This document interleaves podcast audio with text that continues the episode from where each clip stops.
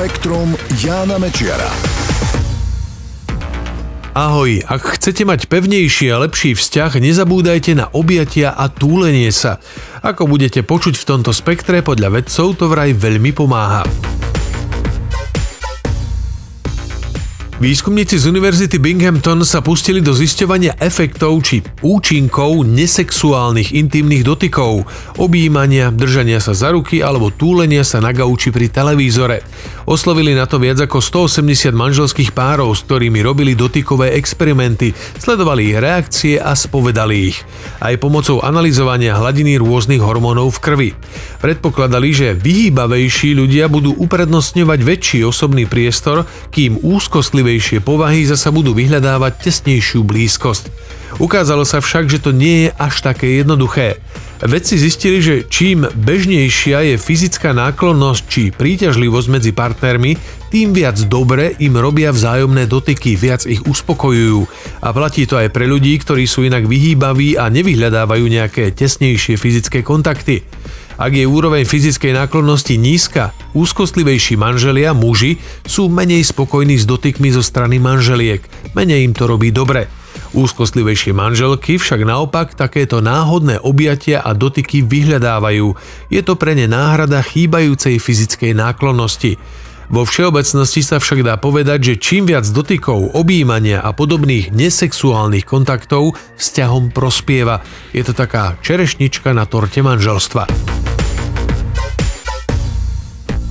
Vedci z Juhokarolínskej zdravotníckej univerzity možno našli spôsob liečenia sklonov k alkoholizmu. Skúmali systémy v mozgu, ktoré reagujú na omamné účinky alkoholu.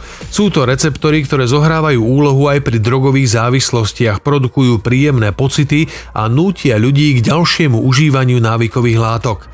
Cieľom vedcov bolo tentoraz nájsť mechanizmy fungujúce pri zámernom alebo nárazovom opíjaní sa. To je vtedy, keď sa človek chce čo najrýchlejšie opiť. Je to nebezpečný a deštruktívny zlozvyk, ktorý odborníci pozorujú najmä u mladých ľudí na celom svete. Bádatelia preto preskúmali receptory v mozgu, ktoré súvisia so závislosťami.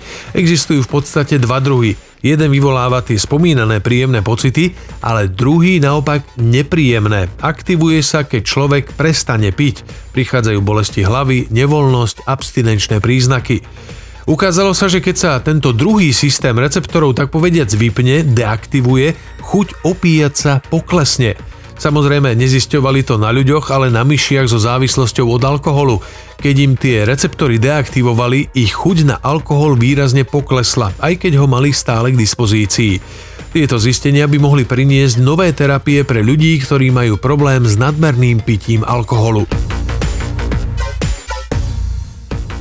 Násilie v stredovekom Londýne bolo na dennom poriadku a dosahovalo extrémne rozmery. Bolo to výrazne horšie ako v iných častiach vtedajšieho Anglicka. Zistili to vedci z Oxfordskej univerzity, ktorí preskúmali 400 lebiek zo šiestich londýnskych cintorínov. Všetky pochádzali z obdobia rokov 1050 až 1550. Niektoré lepky boli z cintorínov, kde pochovávali zámožnejších ľudí, iné z cintorínov pre chudobných. Vedci zistili, že na takmer 7% lebiek boli stopy po zraneniach súvisiacich s násilím. Štvrtina tých zranení vznikla v čase smrti, čo naznačuje, že ľudia zomreli po úderoch do hlavy.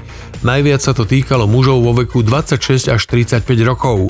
V porovnaní s ostatnými anglickými mestami bola úroveň násilia v Londýne až dvakrát vyššia.